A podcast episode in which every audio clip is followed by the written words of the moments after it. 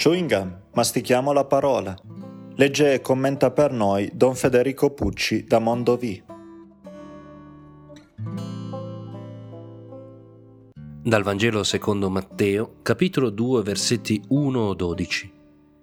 Nato Gesù a Betlemme di Giudea, al tempo del re Erode, ecco alcuni magi vennero da Oriente a Gerusalemme e dicevano, Dov'è colui che è nato, il re dei Giudei?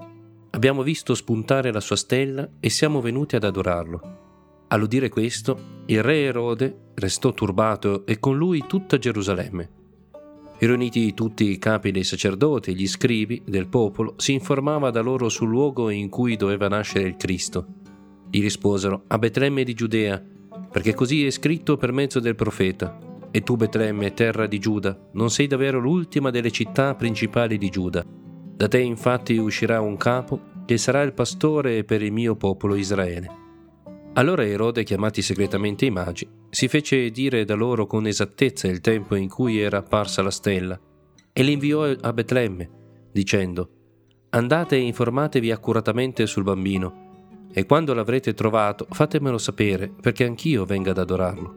Udito il re, essi partirono. Ed ecco la stella che avevano visto spuntare li precedeva finché giunse e si fermò sopra il luogo dove si trovava il bambino. Al vedere la stella provarono una gioia grandissima. Entrati nella casa videro il bambino con Maria sua madre, si prostrarono e lo adorarono. Poi aprirono i loro scrigni e gli offrirono in dono oro, incenso e mirra.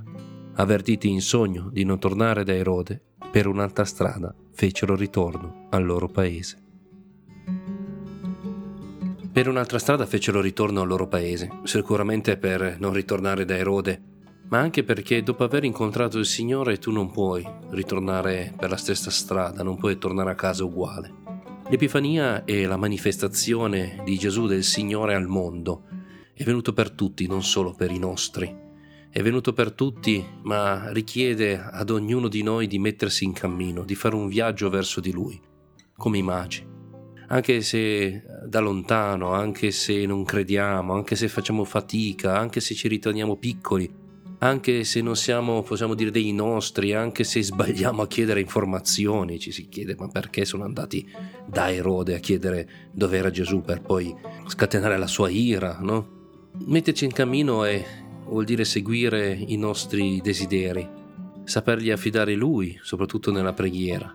Metterci in cammino vuol dire portare i nostri doni e riconoscere che Lui è il nostro Re, coloro e che lui è, solo lui vogliamo adorare, ecco l'incenso, che la sua vita che porterà a quella, a quella Pasqua, a quel modo di morire, perché è quel modo di vivere che porta alla risurrezione, ecco la mirra.